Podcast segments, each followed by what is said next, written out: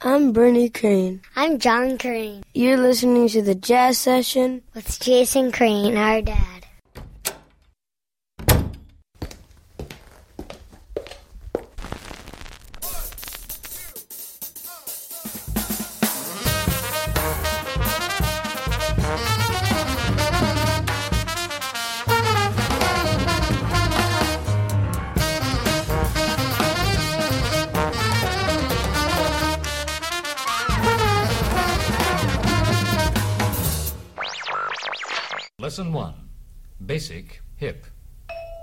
Welcome to the Jazz Session. I'm Jason Crane. This is episode 420 for Monday, July 22nd, 2013. Today's guest is trombonist Jeff Albert. As you know, during the month of July, I've been running a Kickstarter campaign to raise money for the return of the Jazz Session. The idea is to raise $6,000 by the end of the day on July 31st, and that will lead to 12 new episodes, one per month of the jazz session. These will be expanded episodes. So in addition to the in-depth interviews that you've come to know and love, and which will still be the central part of the show, there'll also be additional content at the end of each episode. It could be additional interviews. It might be reviews. Uh, whatever it is, it's going to be bonus content at the end of every interview. So as I said, the goal is to raise $6,000 by the end of the day on July 31st. And as I'm recording this on Sunday night, the 21st, we have $3,821 from 124 people, which is 63% of the money. And there are, as you're listening to it, nine days remaining to raise the rest. So we need to raise about $2,200 in the next nine days, which we can absolutely do. To find out how you can contribute, and there are all kinds of thank you gifts for your pledge, uh, to find out how you can contribute, just go to thejazzsession.com and it's right there. Trust me, it's right there on the site when you get there. Uh, there are, as I said, thank you gifts. Uh, anything ten dollars and above, you instantly get a couple free MP3s, and there are just all kinds of thank you gifts as it goes up, up to uh, being able to come to a jazz session interview and uh, a baseball signed by all of the people who are on the new episodes and so on and so forth. So, uh, all kinds of cool stuff coming up. Please do your part to bring the show back by contributing whatever you can afford at thejazzsession.com and just click the links to go to the Kickstarter campaign. This new episode is an interview that I actually recorded uh, quite some time ago with trombonist Jeff Albert. Jeff was on the show once before, and then in the interim, that, that was by phone. Uh, and then a couple years later, he came to New York where I was living and I had a chance to talk to him about a new album uh, that he was about to put out. However, the album didn't come out before the jazz session ended its previous run. And so the interview never came out either. Exactly the same story that happened with the Geoffrey Keezer interview a couple episodes ago. So this album, The Tree on the Mound, is now out and available. And if you go to the store section of thejazzsession.com, just look in the notes for this show and you'll find a link there. Or just go to thejazzsession.com and click on store. Anyway, you can buy the record there. But the album, The Tree on the Mound, is now available. And so since we're in the middle of this Kickstarter, it seemed like a perfect time to play you this interview with Jeff Albert. So let's hear some music from that new record and then my conversation with New Orleans trombonist Jeff Albert.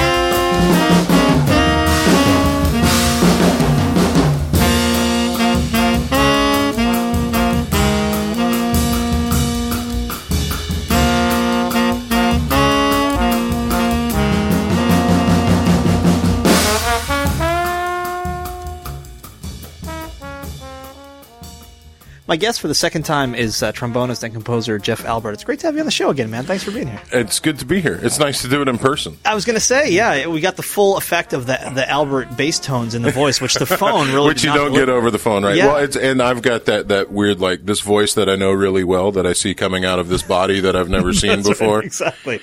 Yeah, yeah, it's very cool. Um, uh, maybe so. We're obviously we're doing this in person, not sadly because I'm in New Orleans, but because you're in New York, and maybe we can talk. About it. Not about, that the offer hasn't been made. it has been made. It has been accepted on my end. It's it's merely a, a matter of of financing to get myself there, which I will do.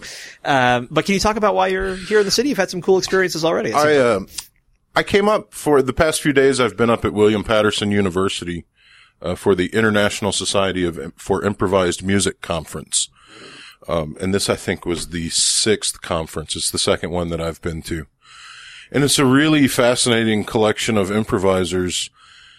And we get together and have performances and educational things and present research. It's it's an academic conference essentially. Um, and it was a lot of fun. We had a good time. There were some heavies there. Douglas Ewart was hanging out all week. And, you know, anytime when you get to hang out and talk about improvising with Douglas Ewart, you Tell know, people like- who he is. Who uh. Douglas was, uh, is a member of the AACM, um, made one of my favorite duo records with George Lewis. That was a long time ago. That, that record that they made. Um, he's from Chicago, lives in Minneapolis now.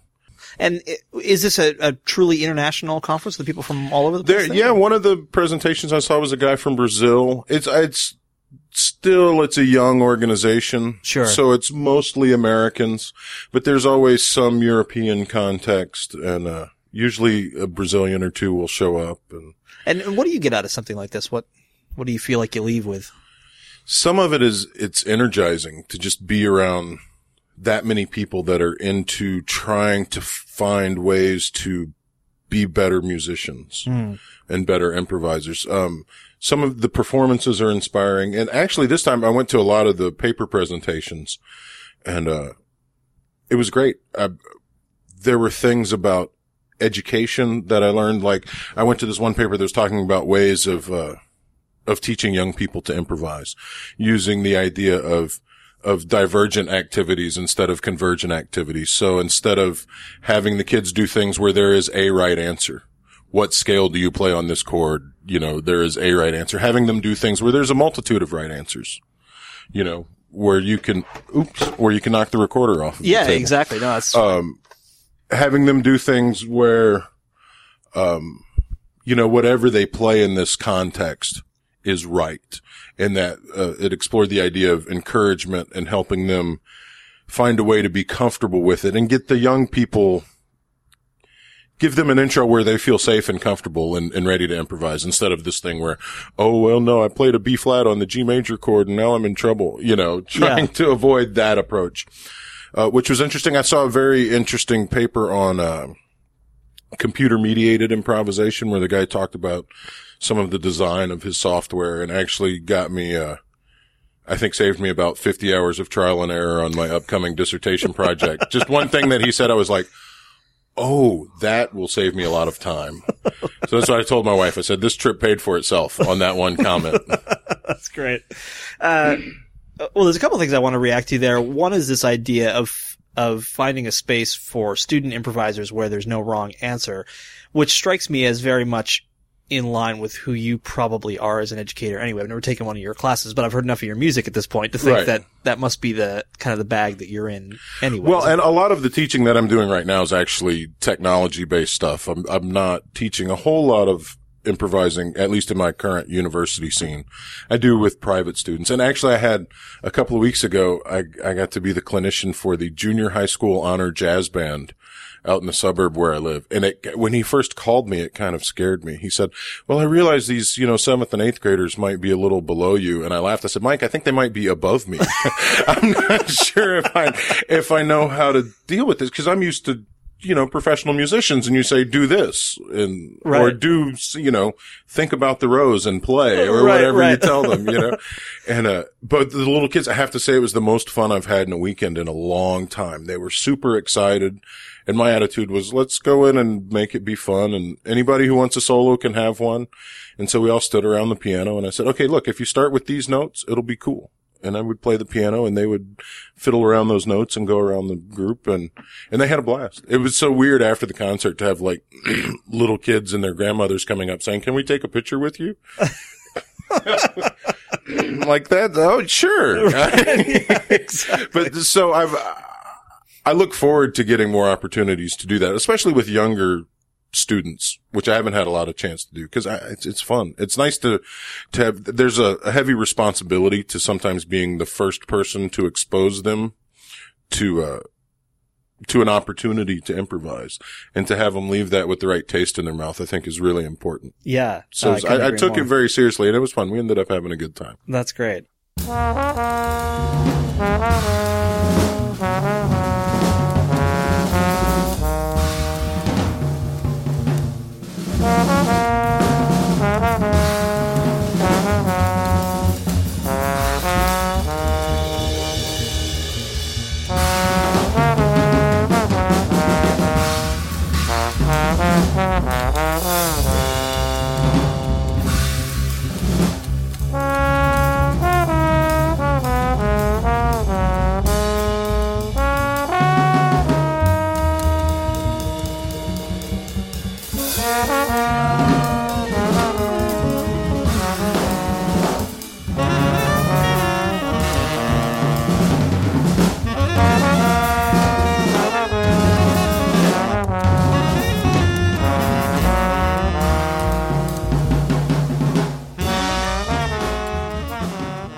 Another thing I wanted to respond to uh, regarding the conference is this idea of, of computer mediated improvisation. And I've had a little experience with that uh, with a friend who composed uh, as part of his, I think, doctoral work. I can't remember. He has so many degrees at this point. A piece where uh, he used Max MSP. Um, and I played the saxophone and the computer then in kind of real time altered the saxophone lines that I had played, played them back to me and I reacted to those. And it was this, Right. uh, it, it seemed like another human being, although it was operating just within a set of parameters that he had devised. And so I wonder if that's similar at all to the stuff that you teach or do. And if not, it's Tell us how it's- it's similar to some stuff that I'm working on. Um, the guy who presented the paper is what's his name, Thomas Ciufo. I think I mangled his name, but he teaches at Towson and, in Baltimore, and uh, and his system was uh, I think it did take the input and then manipulate it and.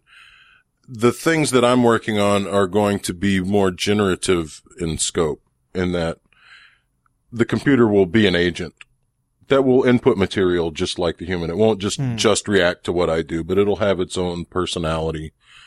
So it'll, it'll be like improvising with another entity. I'm, I'm careful not to say that the computer's improvising because we put all of these, these concepts of intent on our improvisations. And I'm, I'm not going to say that I can create intent within my computer because I don't think I can. But, uh, but yeah, so it'll, it'll, the idea is if you turn it on and leave it alone, it'll make music by itself. And if you play with it, you'll influence each other. and you will influence each other. How? How does what you play influence what the computer does? Well, I haven't finished the program yet. So sure. I, I'm hopefully in the same ways that we influence each other as humans. Mm. You know, if we were to play a duo right now, you know, one of us would play something that would catch the other one's ear.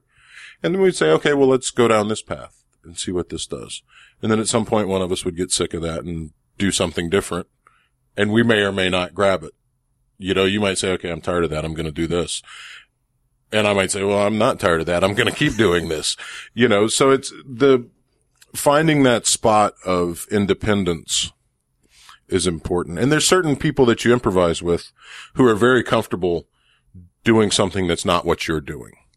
Like, uh, my good friend Jeb Bishop, a trombonist in Chicago.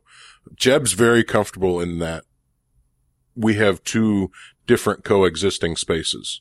We can play duos and be doing seemingly very different things that come together to make an interesting musical moment. Um, and he's really comfortable with just like, I'm going to hold my ground and you hold your ground and it'll be cool. Whereas other people are, are much more, uh, that's more difficult for them. It's easier to kind of try to follow your partner. Um, Is that a case where there's no right answer? I think so. I mean, I think it's all just decisions of, of taste. And sometimes it's, it's concept driven or I don't want to say dogmatically driven, but we have certain aesthetics or philosophies about what we're trying to accomplish that will drive how we make those decisions. Um, I find the less I think when I'm doing it, the better. If I just try to let myself get to a musical space and then go. And if that space tells me, oh, I need to follow what he's doing or ignore what he's doing, hopefully the music turns out okay.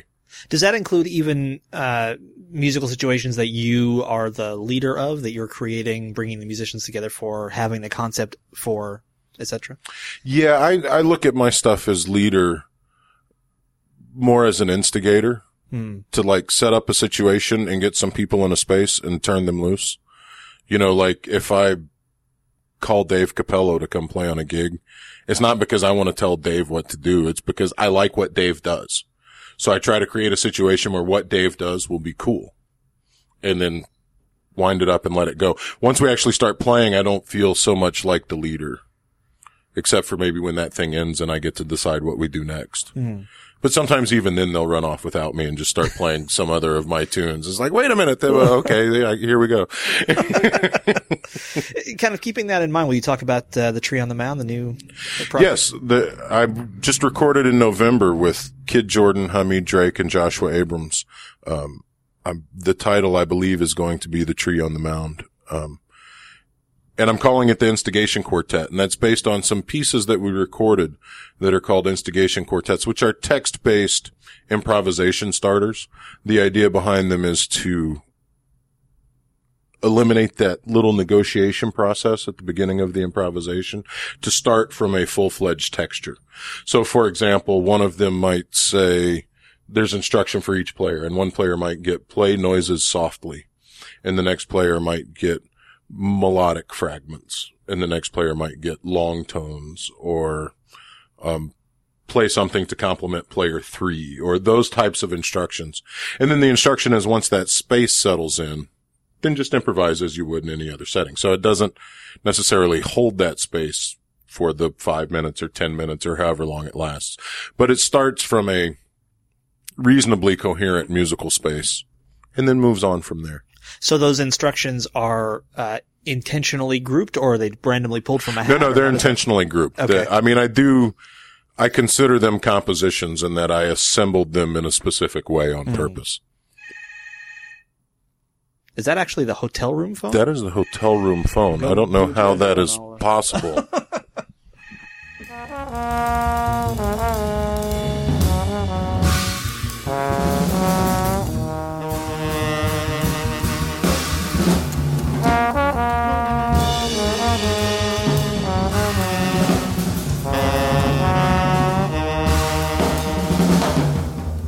Can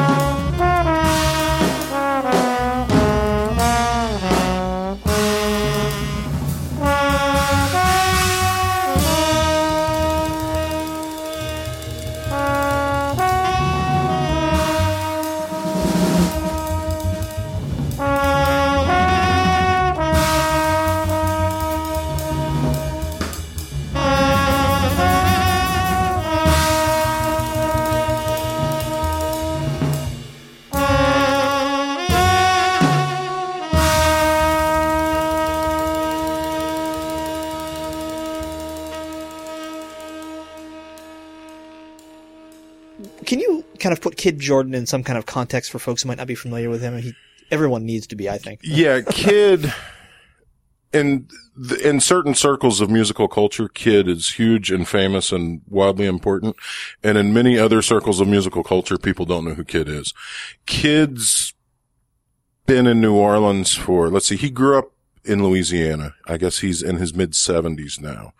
And I sort of, to my mind, Kidd is the godfather of New Orleans free jazz. Um, when I was 18 and had just moved to New Orleans, if you wanted to hear something wild and woolly and crazy in New Orleans, Kidd was the guy that was doing it. Um, well, I, I shouldn't say just Kidd. Kidd worked a lot with Clyde Kerr, um, who's deceased. Clyde's a trumpet player and Alvin Fielder, the drummer, um, who lives in Mississippi now, are some of Kidd's regular collaborators. Um, but Kidd, I think, is wildly influential to the those of us in New Orleans that do these sorts of things. And then he taught at Southern University of New Orleans for a long time. So he's he was really better known in town often as an educator. Um, I don't think he's teaching there specifically anymore, but he still runs a summer camp every summer. And they do very straight ahead kind of stuff at the summer camp, you know, but it's Kidd's got that spirit of, you know, there are a lot of right answers. And I love the juxtaposition of his sound and your sound. His sound to me, it's just like, it's like somebody tearing apart sheets of plywood or something, and ripping through them. I mean, it's just this, the most robust, like edgy sound. he's very intense musically. Um, even when he's being soft and melodic, it's very intense. And it was funny, that recording session was the first time we had played together in any sort of creative context. Um, Kidd also did, I mean, in New Orleans, we all do other things. You know, we all have our, our other professional musician roles. And so I'd played with Kidd a bunch in horn sections behind like the Temptations and stuff. Kidd played baritone on all these, you know, and on loads of old R&B recordings and stuff. Kidd played baritone. And, uh, and I remember the first time he ever called me for a gig, I got really excited. I was like, man, Kidd Jordan's calling me. This is great. And it was like, yeah, can you play with the Temptations at the Essence Festival? Which I thought, well, that's cool playing with the Temptations at the Essence Festival, but that wasn't why I was hoping Kidd was calling me. Uh, so these sessions actually were the first time we had played together in a creative context. Um, and Hamid helped set that up. I think my association, Kidd's played with Hamid quite a bit and my association with Hamid, I think helped make that happen, but it was really great. I felt fabulous. We finished the first take and Kidd looks up and says, that was pretty good. My rate might go up. I was like, okay, we're in a good spot.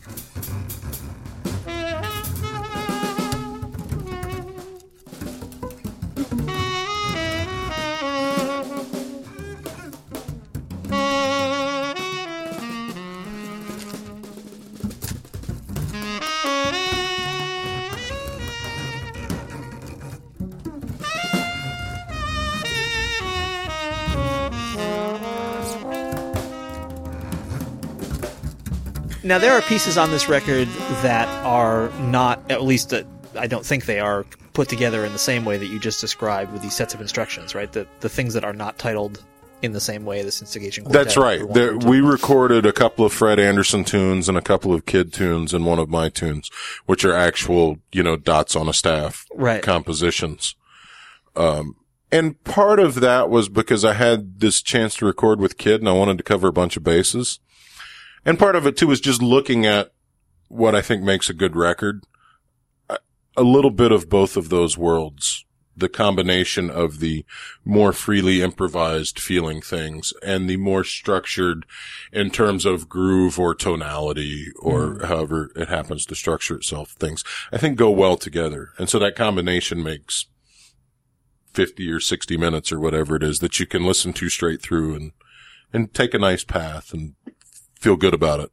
You know, cause some of the, the more abstract stuff it's hard to listen to in huge chunks. So I like, one of the things I like about this record is that none of them are any more than eight or nine minutes long. And, and they're sort of interspersed in this way that I think, it, you know, you can sit and listen to it and have an enjoyable experience. Will you talk about uh, a little more about your role, kind of as an instigator in this studio session? What what you were actually doing to create either the the vibe, to pick out the music, so on and so forth. Well, the most important thing is finding good musicians. Like if if you get Hamid and Joshua and Kidd together, that's most of the battles won at that point. You can pretty much put anything in front of them and it's going to sound good. Um, I had for the session, like the regular instigation quartets, as I've performed them often, um, just say player one, player two, player three, player four, and we usually assign those roles on stage. So as a moment comes up, I'll say, okay, you're player two, you're player three, I'll be player four, you be player one. Um, for the recording session, I had, I actually made a version that said Jeff, Kidd, Joshua, Hamid. So I sort of mapped out ahead of time who was going to take which role at the beginning of each of those episodes. Partly because I didn't want to get nervous in the middle of the, the session and do so, you know, I wanted to have a little more planning. And the other thing was some of these instructions I was like, oh, I want to make sure I get to hear, I want to see what Kidd will do if I tell him play a snaky line. Right. Um, because actually when I wrote, one of the instructions is snaky line. And when I wrote that instruction, I had Kidd in mind, never, not having any idea that he would ever play it. But when I did the first was there were particular musicians that came to mind like, oh, there's this thing they do. I wonder if I can get somebody else to do that. So if I make an instruction stumbling, because Dave Cappello does this thing that to me sounds like stumbling and I love it when he does it. It's like, oh, I wonder if I could get one of my Chicago buddies to do this Dave thing if I tell him stumbling. You know, so, so a couple of specific instructions came from things that people do that I like. when we last spoke, which was about two and a half years ago, you were talking about uh, having just lists of titles on an app on your phone from interesting things that people said, and I wonder if any of that uh, comes into play on the record, including maybe the title. Yes, the tree on the mound did come off of that list. And the funny thing is often when I take things off the list, then the story comes with it of how I got the name. And when I wrote that tune right before the session, um, I was looking through the list for a title and I saw that and realized, okay, well, that's the name of that tune. But for the life of me, I can't remember why I wrote it on the list. I don't know what I think there are these Native American mounds on the campus at LSU, and I think there's a tree on one of them. And at some point, somebody said something about the tree on the mound, and I thought it sounded cool. And it did. It ended up, it's the right name for that song. But it doesn't really have anything to do with these mounds on the campus at LSU. it's just that. So, yeah, that one has much less entertaining a story than some of the other song titles. I still have the list though, if you. That's great. Um, uh, I'll save you me looking up what the most recent addition to the list is. Uh, when we last spoke, the uh, series that you were curating had been going for about a year and a half and was starting to, to build an audience.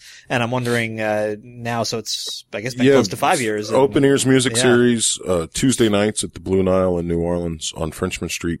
It'll be five years in November that we will have been going. Um, and it's, yeah, it's, it's been amazing. It's kind of taken a little life of its own.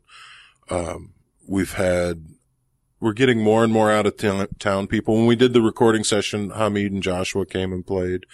Um, we had Ken Vandermark and Tim Daisy. I've got, uh, plans coming up to have Dave Rempis come down and, uh, Steve Swell, Geb Ullmann, Barry Altschul, Hill Green Quartet is supposed to be there this fall. Um, Ab Baars and Ig Henneman. You know, so we're oddly like people are getting in touch with me saying, Hey, we want to come play. I'm like, how do you know about this? and why do you think we have money? Right. Exactly. More importantly. Um, but yeah, and even the, the local musicians, I'm booked.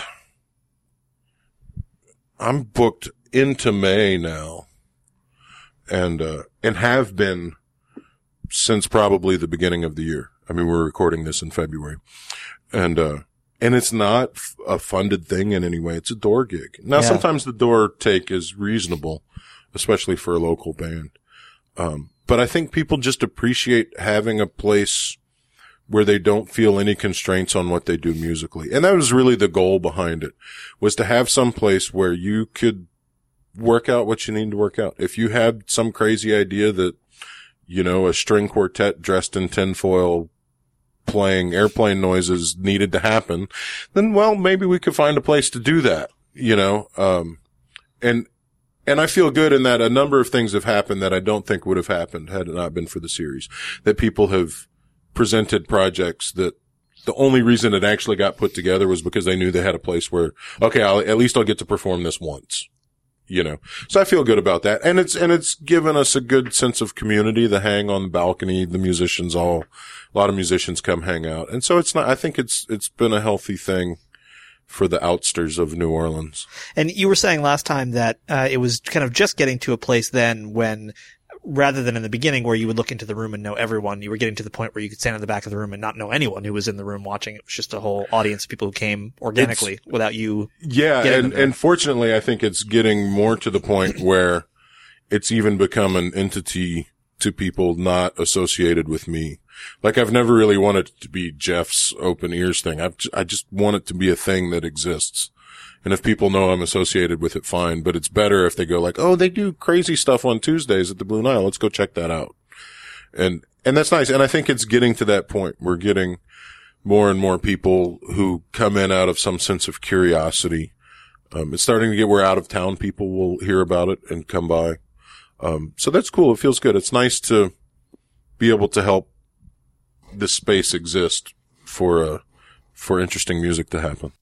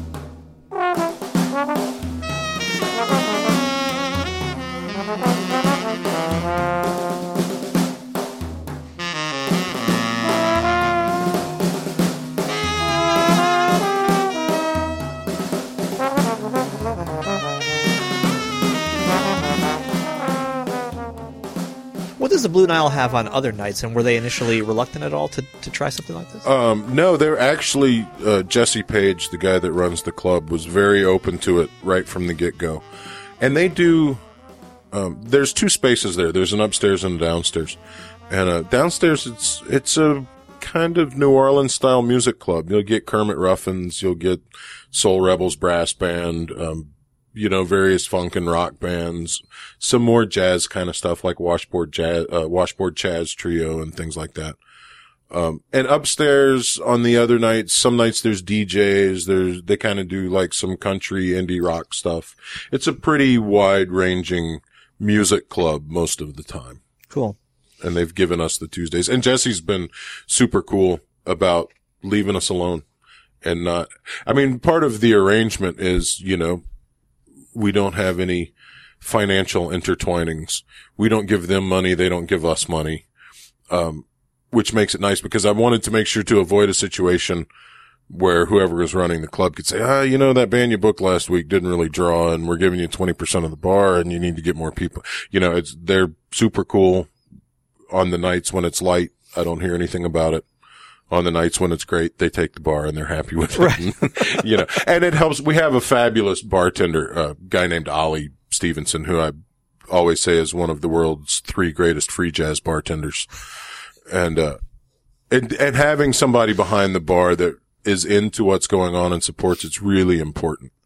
And that's a, a piece of advice I got when I was starting this because the open ears is modeled on, uh, there's some musician presented series in Chicago, specifically at the Hungry Brain on Sunday nights. And Josh Berman, who I played in the Lucky Sevens with, um, is part of the duo that runs that. And so when I first started, I called Josh and I said, so what lessons did you guys learn early on that I can apply to making this thing work? And one of the things he said, you know, he said, you don't really have much control of this, but if you have a bartender that's into it, it helps immensely. And, and Dan, the guy that tends bar at the Hungry Brain in Chicago on Sundays, is one of the other top three free jazz bartenders in the world. And who's the third one? I don't know. I figure there's got to be another cool one another somewhere. one, right. So I, Okay, I, I don't want to be like too exclusive in my list. Um, Why does that matter, having a bartender who cares about the music or who even is into it in any way? because on the nights when he doesn't make any money because nobody's there, he doesn't complain about it. And on the nights that he has to sit and listen to just weird all night long, he doesn't complain about it. And the first thing that will shut something like that down is the club owner having to listen to the bartender complain about working that night. When it's hard to fill that night, it's like, okay, I'm not making any money that night anyway. You guys are out of here. You know, but Ollie's great on the nights when it sucks. He's like, yeah, the music was cool. I had a good time. And he's, you know, he's like really become part of the community of musicians. And it's the same way with Dan in Chicago. And, and I think that welcomingness from the club is really important to give it that thing of comfort. Like we were talking about young improvisers being comfortable improvising. I think the same thing's true of adult improvisers presenting in a club. When you get to a situation where you feel comfortable that you really can do whatever it is you feel like you need to do at that moment, that's when you get to the good stuff. You know, and that's kind of the space we're trying to make happen. Do you feel like, uh, in your experience as a, as a touring musician, think you spend a lot of time on the road with Hamid, for example. Do you, do you feel like you encounter those situations pretty frequently, or are those the rare things that you remember? Yeah, it's a little warped though, like touring with Hamid, because we'll go to these places in Europe and there's this promoter that's really excited to have Hamid and his band. So they go out of their way to make you feel comfortable. Um, when you're the, you know, quote unquote big deal coming in from out of town, or in my case, when you're in the band with the big deal coming in from out of town, um, people go out of their way to make you feel comfortable. Uh, but that thing where you're just like Joe Blow local dude, having that comfort of feeling like if I get up here and yell and scream and light my saxophone on fire. Well, actually, if you light your saxophone on fire, you get a big crowd. But you know, if I just get, and I'm, I'm making it out like what we do is really weird. Often it's not that weird, but it's that comfort to be able to be weird if you need to, or to be able to not be weird. You know, a lot of times in the sort of so-called free jazz or avant-garde circles, there's this pressure that what you do has to be weird. And, and I'm like, well, no, if, if you want to come do something that's not that weird, that's okay too. You know, that the comfort to really do what you need to do is important.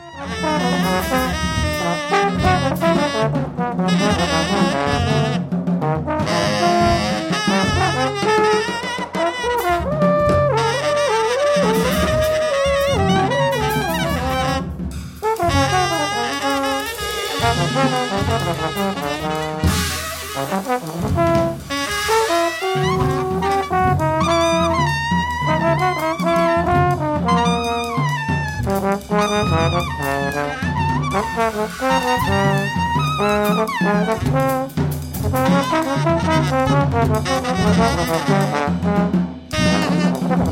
you.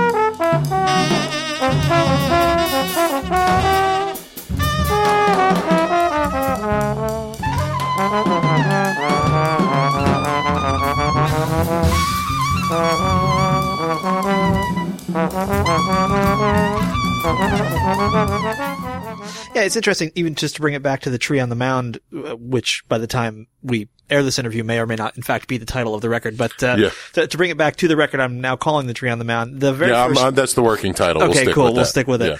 Yeah. Uh, the very first track, which is the River Niger, right, is the first Yeah. track. Um, I think really fits in perfectly with what you're just saying because it has. I mean, it has this really cool kind of insistent rhythmic thing that's happening. Well, and I even remember, uh, listening back again recently to Similar in the Opposite Way that, uh, there are, there are tracks on there that are about the groove as much as anything too. So there are times when it's, you know, out in what might seem like a more difficult space from the listener's perspective. And there are times when it's like totally grounded in something you can really easily get a, Well, part of that's feeling. just, you know, like I grew up in South Louisiana and all of my professional life I've lived in New Orleans and groove's a huge part of that music. I would, it would be disingenuous for me to play a whole gig without being in a groove at some point. That's too much of who I am historically. You know, like when you play in George Porter's band, you know, that like that's about as groove as it gets. Right. And, you know, so that's, a, that's like a big part of my musical history. So I, I think it would be dishonest for me to come in with my improvising quartet or jazz quartet, whatever you want to call it, my BAM quartet, um, and, and not at some point play a groove. Cause that's just, I like that. I, I like, and the funny thing is, you know, like Hamid's got this whole rep for being like Mr. Free Jazz, but dude grooves like crazy. So when you go play those things, it's a lot of fun, you know, and, uh, and I think a lot of us that, that sort of get pegged as more abstract improvisers like doing those things. And so I, I like to have that space there. Is there any kind of in in the same way that that New Orleans music uh, when people hear New Orleans music they uh, just that phrase I mean there are some things that initially leap to mind. Are there any things in the more free or experimental scene that have some specific New Orleans flavor even if it's not the flavor we associate with the rest of New Orleans?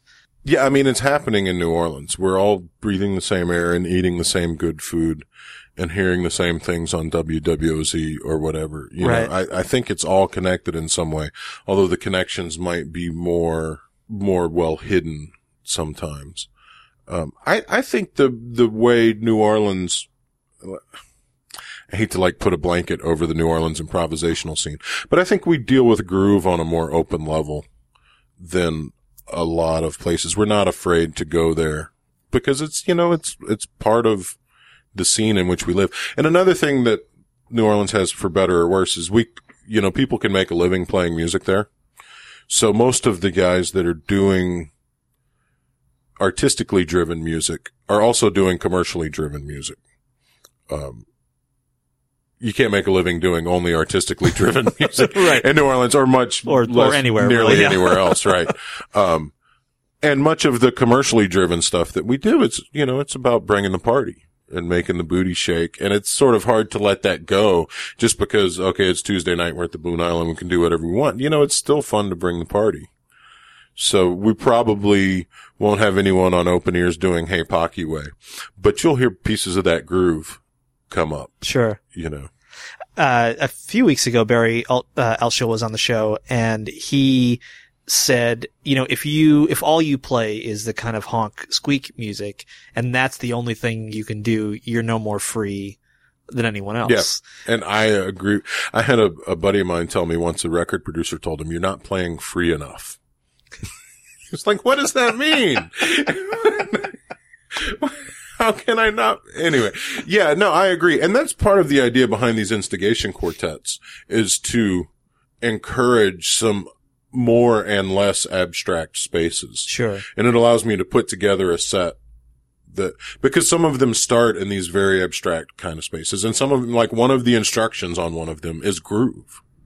And sometimes I'll give that instruction to the drummer or sometimes to someone else, but it starts the episode in this very rhythmically centered space. You know, and yeah, I, I completely agree with what Barry said. Like if, if you're not free to like walk and swing, then you're not free. By the same token, you also have to be freed not to walk and you know. Right. Yeah. You uh, you mentioned George Porter a few minutes ago, someone you spent a lot of time playing with, and who recently got a, a lifetime achievement award. That maybe you could just say a few more words about him, who he is, and George Porter, uh, is a bass player for the Meters. Um, to my ears is like one of the defining factors of the sound of New Orleans funk. Um, and sort of world funk on some level through that. Um, and I played in the running partners regularly for about eight years. Um, he's doing a slightly smaller version of the band now, but sometimes for big events, he'll bring back the big horn section. And, uh, so for this lifetime achievement award, given by Offbeat magazine. He, you know, we all got to go play all the old and much older than me running partners. And, uh, his daughter Katrina put together this great tribute band that played right before our running partner set. And, uh, her idea was she wanted to get a band up there that he wasn't in because she said he always takes over whenever he's in the band. so, uh, so she emailed us all about, you know, in the horns, do you want to play in this tribute band? And I didn't even know who was going to be on it really. I was like, yeah, sure. I'm, you know, definitely.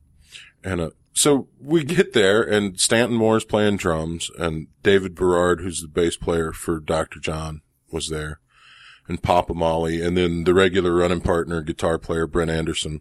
And then Dr. John was playing piano and Art Neville was playing organ and Cyril Neville was singing and Big Chief Monk Boudreaux was singing in the running partner's horn. So we get out on stage and start playing.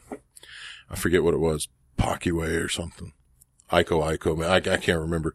Some, it was, the whole set was classic New Orleans. And, uh, and I leaned over to Mark Mullins, who was- also in the horn section.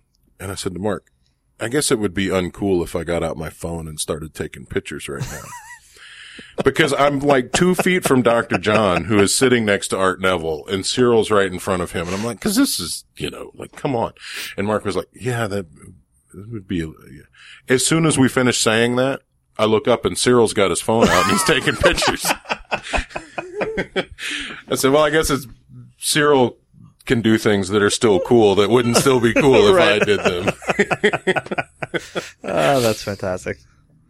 But yeah, that's, I mean, George is, is the kind of figure that you can call Dr. John and Art Neville and say, Hey, we're doing this, this uh, tribute for George. You want to come play? And they say yes.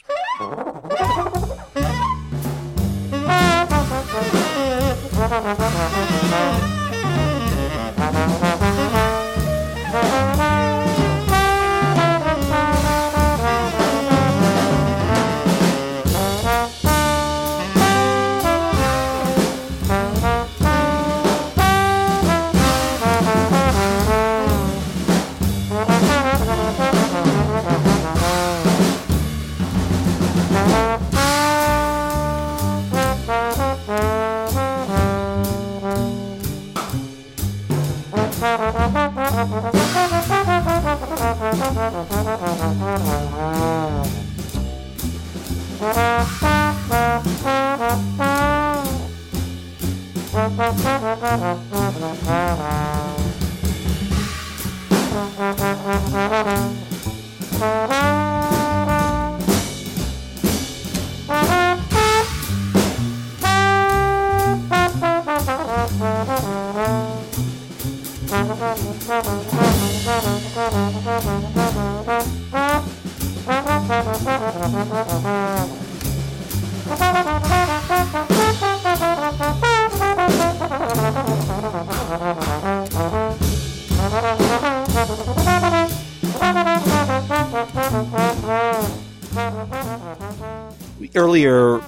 I wanted to explore this then, and I forgot. But earlier we were talking about uh, computer music that you're working on, and um, you had in fact suggested yourself when we were booking this interview, talking about the the kind of intersection between the uh, kind of computer driven music that you're working on and the maybe the more classic improvised music that we are familiar with. Do you want to talk a little about that and kind of where Sure, those worlds um, meet for you? Yeah, I'm, the computer music thing comes, originated in a slightly more academic space. I'm trying desperately to finish a PhD in experimental music and digital media at LSU.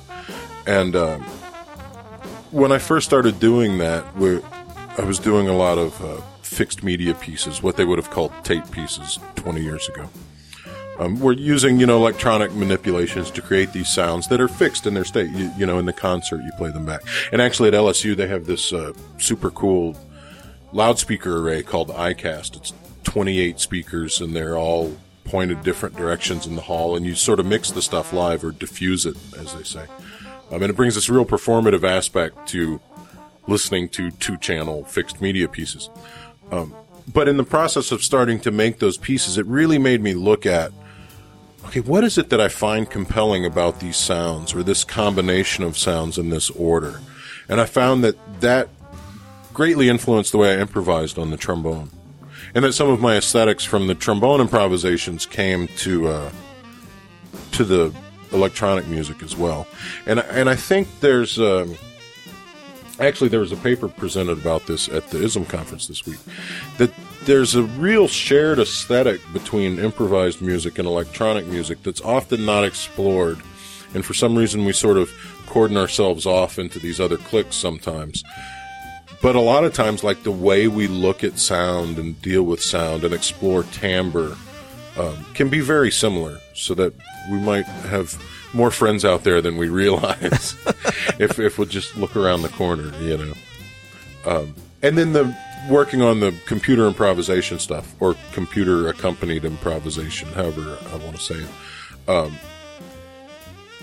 I think the programming part of it is very interesting, but I'm finding that I'm learning more about myself as an improviser through trying to figure out how to make the computer behave than I'm really learning about getting the computer to improvise. I mean, I still think it's the whole thing's an exercise of figuring out what it is in me how that works and how to make that more interesting.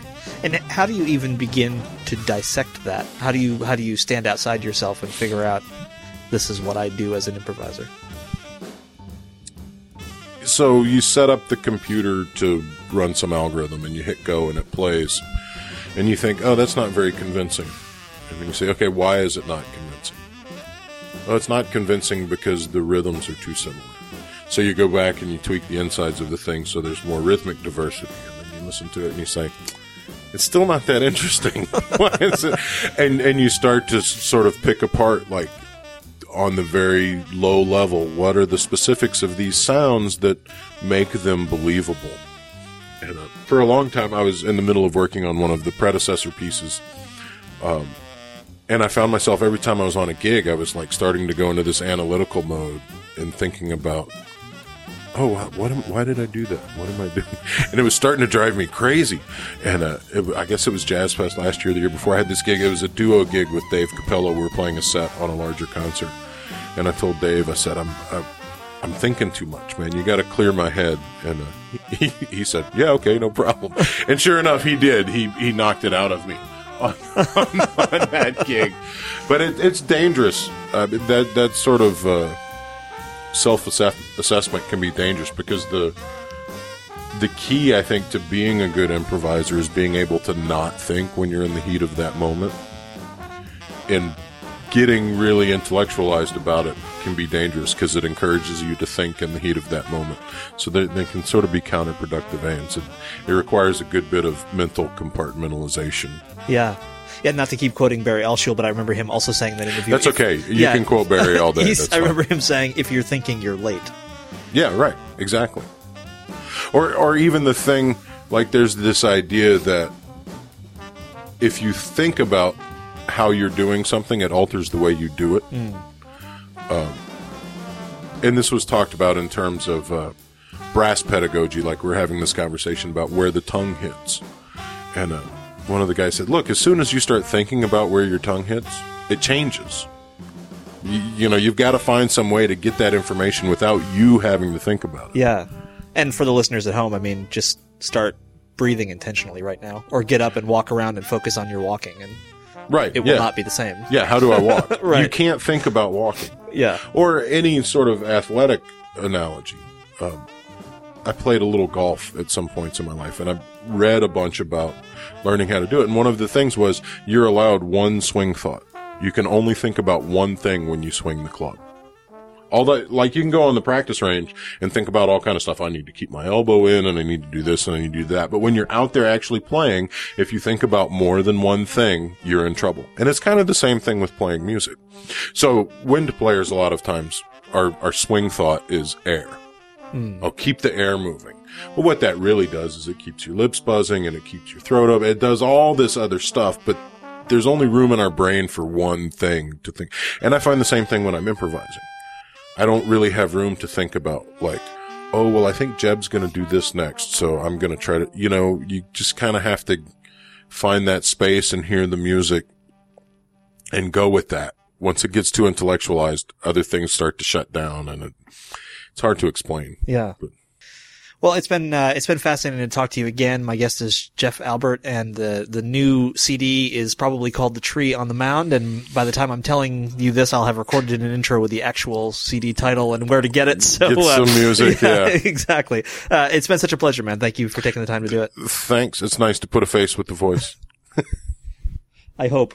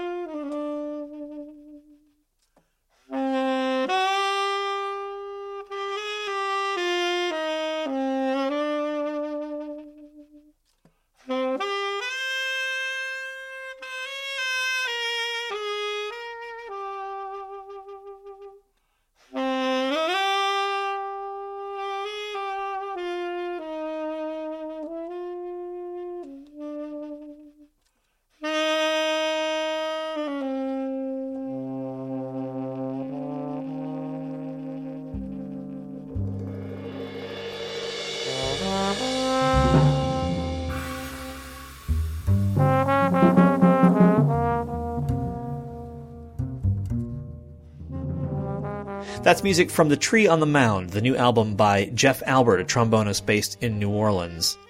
Jeff was also uh, very cool to hang around with when I was on my tour, and I went to New Orleans for the first time last year. I got to actually hear Jeff play live, which was very cool, and uh, he showed me around to some places. It was it was great. I really uh, enjoyed finally getting a chance to to spend some time with him. Remember, the Kickstarter campaign has, as if you're listening to this on Monday, the 22nd, has nine days to go. It ends at the end of the day on the 31st, and the goal is to raise $6,000. And as I'm recording this, we've got just over $2,100 left to go. So we can absolutely make it. And obviously, if we blow past $6,000 and raise even more money, that's just all that much more I can do with the show.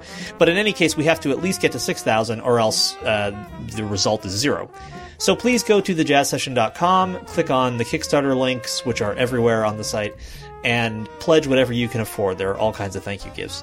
Thanks so much for listening. Uh, come back next time, if there is a next time, which I hope there will be, for another conversation about jazz on the Jazz Session.